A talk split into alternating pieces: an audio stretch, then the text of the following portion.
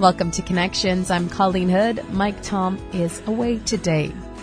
Dr. Hormoz Shariat was born in Iran to a Muslim family but had the ability to come to the U.S. after the Islamic Revolution in 1979. He became a Christian while getting his PhD in computer science at USC in 1980.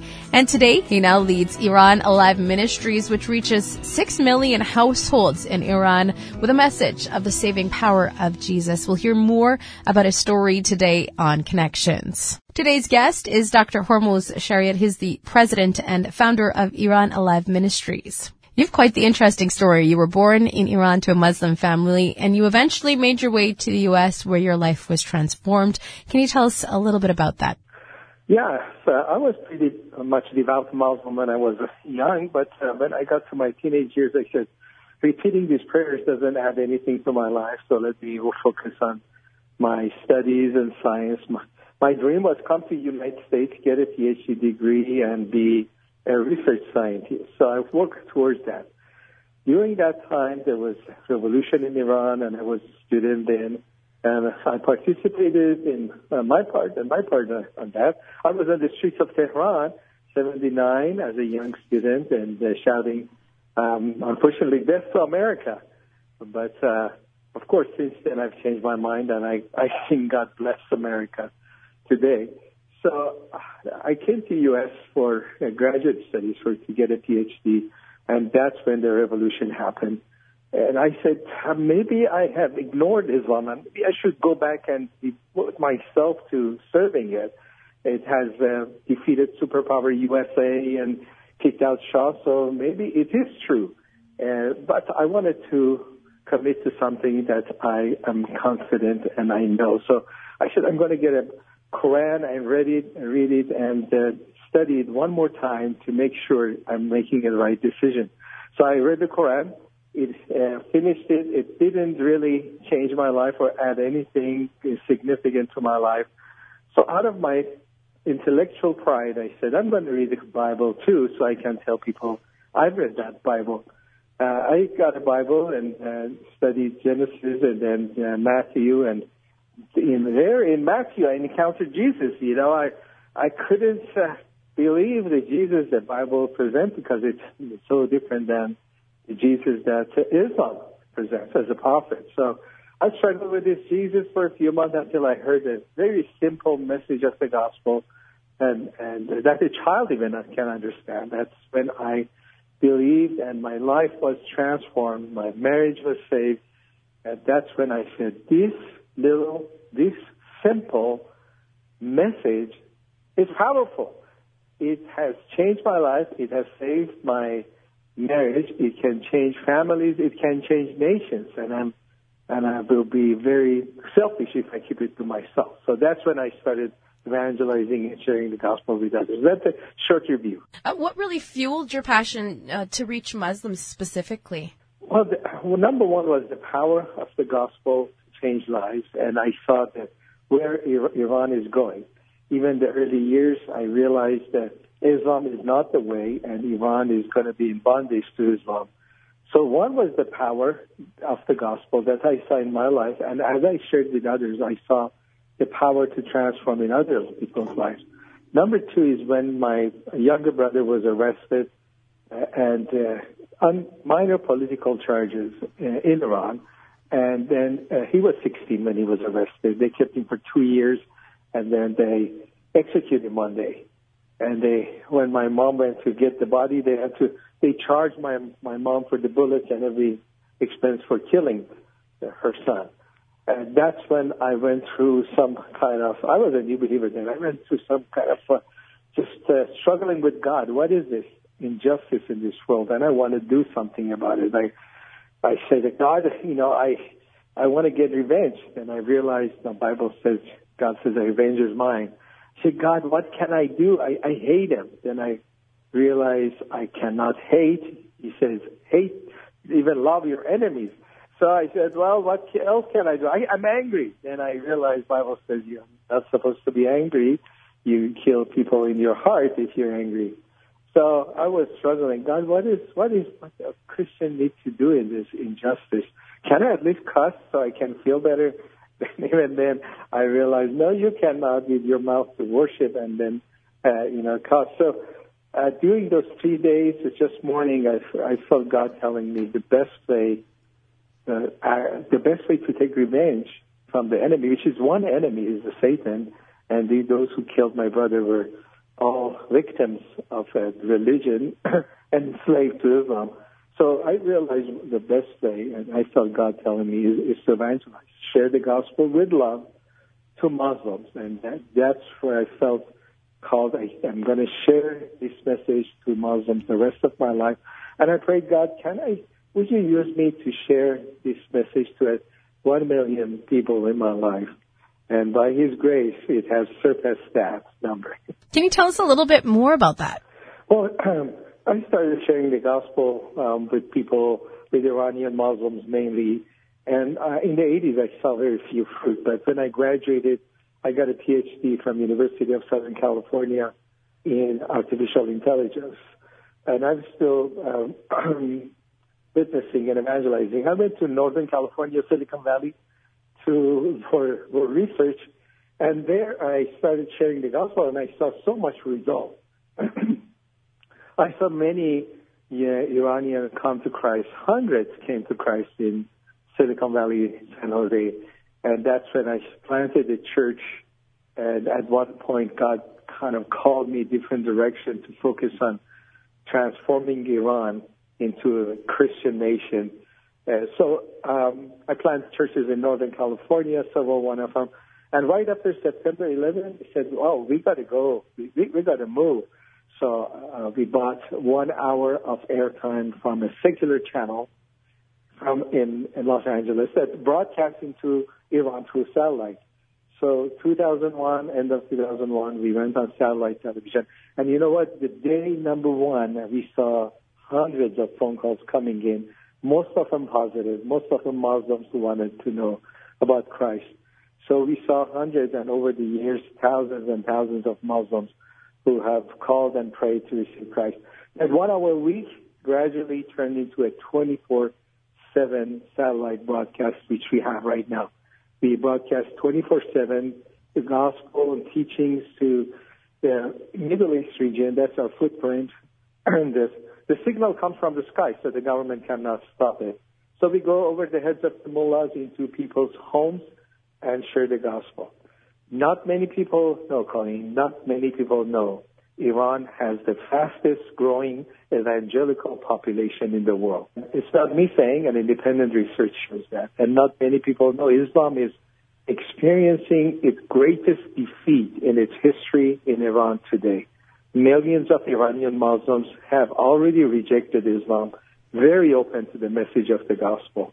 Iran is being transformed by the power of the gospel today. How how are you able to broadcast in Iran, uh, seeing as though a lot of people are persecuted for their faith out there? And that's right. Um, well, the, we use media, we use internet, which is very much controlled, but we use satellite television. We have a studio in Dallas, and we connected with uh, uh, internet to a satellite. So the signal goes to a satellite up in the sky, and the signal comes in into the country. People with a dish, a small, cheap dish, can receive our signal for free, and the government cannot stop it.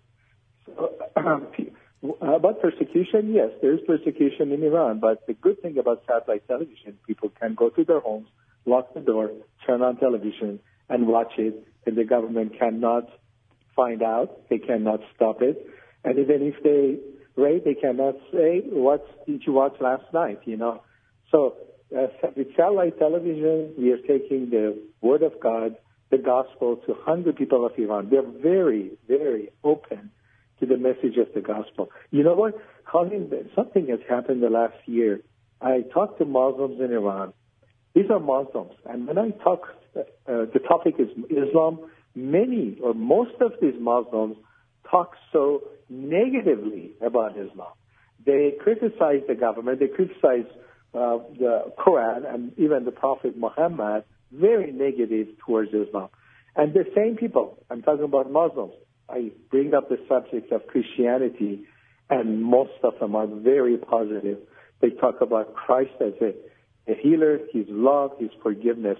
So this is a supernatural openness of the uh, the spirit, the heart in Iran for the for the gospel. Iran Alive Ministries says that they are seeing the Islamic nation of Iran turning away from Islam and embracing Christianity. Is this difficult, seeing as though they were named the ninth most dangerous place to be a Christian? Well, you have to divide, separate, you know, people from the government. When you look at the government, they're Islamic, even the name and um, they are against United States. They want to wipe Israel off the map. They want to develop nuclear bomb. But when you look at the people, the masses are not with the government. They are not supporting the government. They're against the government. Actually, there is a movement in Iran, the younger people who are saying this. They're saying if we want to have a future for our country, we need to get rid of Islam the militants against Islam. So one thing you have to separate what the government says and does, and which is mostly in the news and public, and what the where, the direction the people are going, which is away from from Islam. Um, one one another shocking thing, Colin, is that most people don't do not know Iranians love Americans. I can boldly say there is no country in the world that loves Americans more than Iranians do. I mean, the Iranian population, not the government that says to America. Just a few weeks ago, you could see that uh, they had put their uh, flags of United States and Israel on sidewalks, so people had to walk over it. And here are the clips. You can see it. They walk around it. They say, we will not disrespect. We love, we love United States. And for Israel, many Iranians are saying, why should we hate them? Just tell me, tell us again. You know, because you tell us, because there's such a, a gap, there's a disconnect between the government and the people of Iran that when the government says death to America, people say, oh, they must be good people. And when they say death to Israel, the people question why. What have they done to us? You have ruined our lives, not them.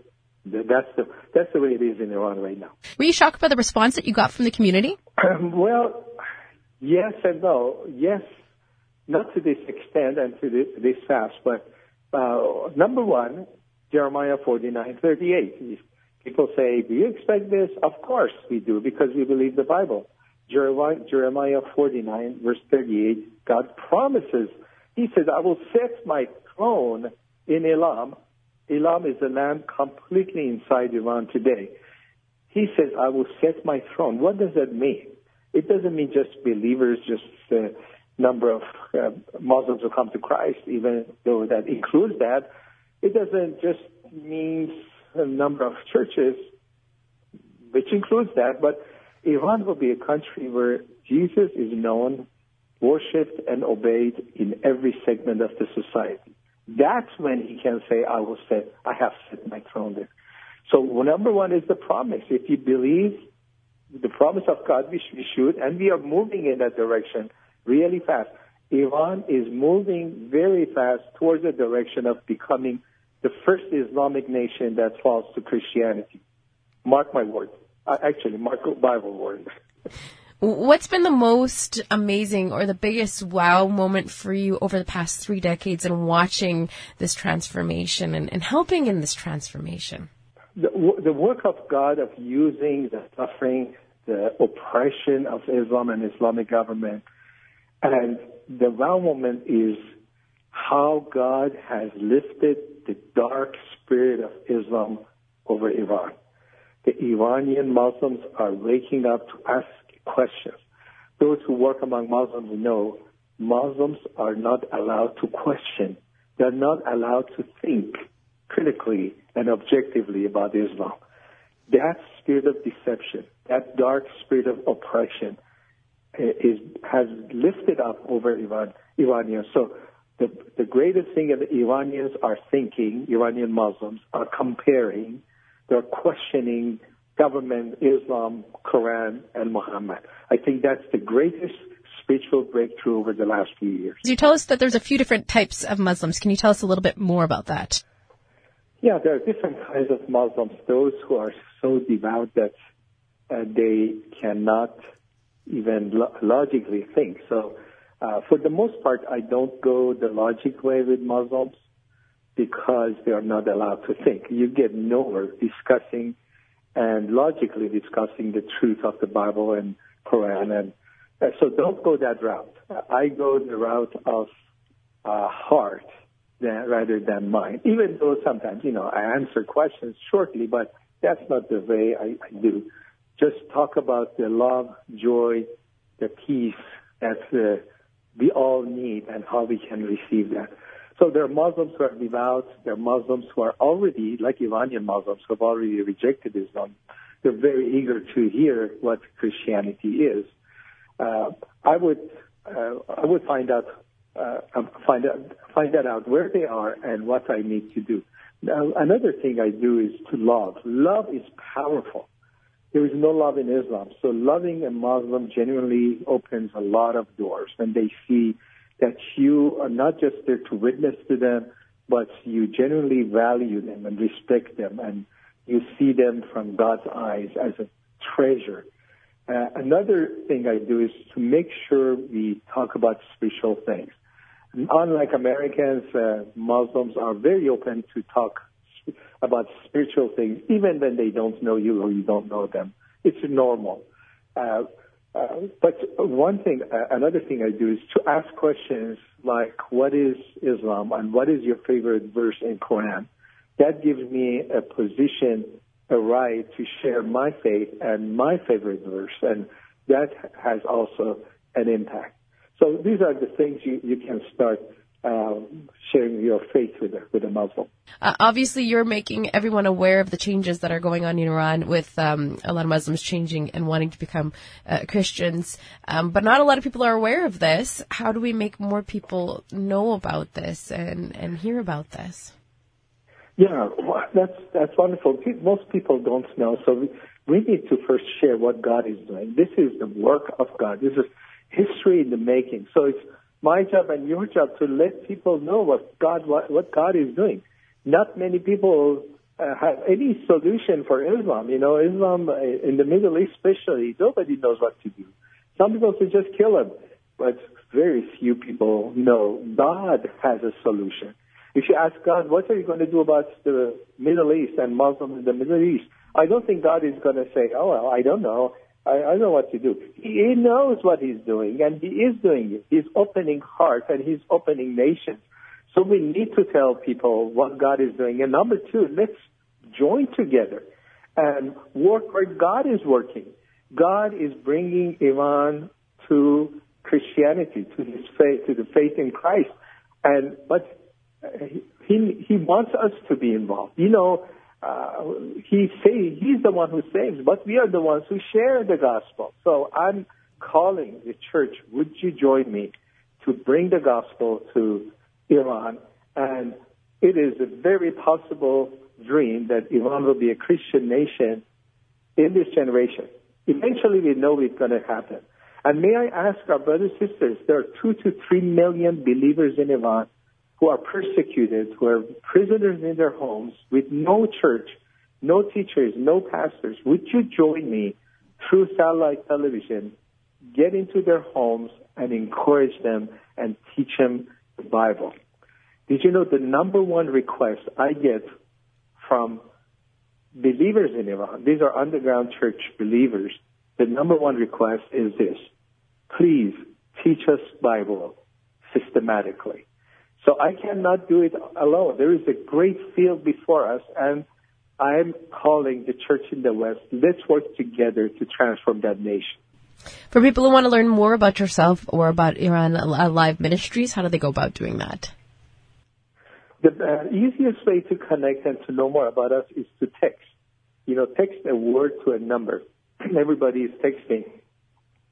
So the number, instead of putting a person's uh, phone number, just put this number, 74784. The number 74784, like the airplane 747 and then the number 84.